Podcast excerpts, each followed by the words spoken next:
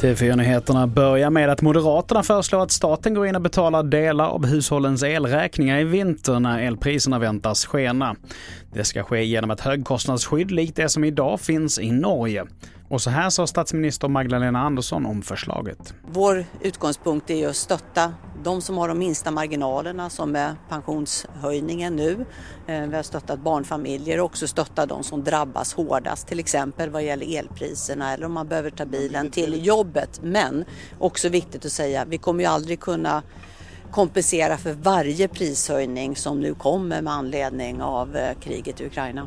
Vidare till Kristdemokraternas valmanifest som presenterades och det fanns inga nya förslag utan istället så har man valt att prioritera olika områden. Och det är framförallt vården som KD tycker har blivit lite av ett lotteri beroende på vart i landet man bor. Här vill man förstatliga sjukvården för en mer jämlik vård och med hjälp av nationell vårdförmedling. Vi fortsätter till Öland där man nu i augusti drar igång ålfisket igen, men efter att myndigheterna skärpt reglerna i år och bara tillåter fiske fram till september istället för sista oktober, så är uppgivenheten ganska stor hos fiskarna på ön och menar att näringen kommer dö ut när deras bästa månad försvinner. Det är missriktat, något fruktansvärt missriktat. Vattenkraft, säl och skarv, där har vi, där har vi de stora problemen. Det är inte, det är inte, det är inte den lilla fiskaren. Och här hörde vi ålfiskaren Magnus Sandin.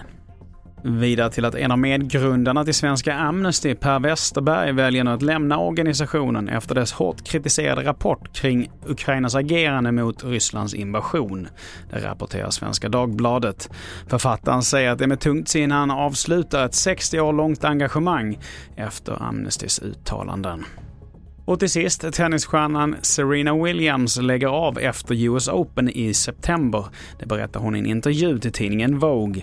40-åringen räknas som en av de främsta genom tiderna och har vunnit hela 23 Grand Slam-titlar. Fler nyheter hittar du på tv4.se. Jag heter Mattias Nordgren.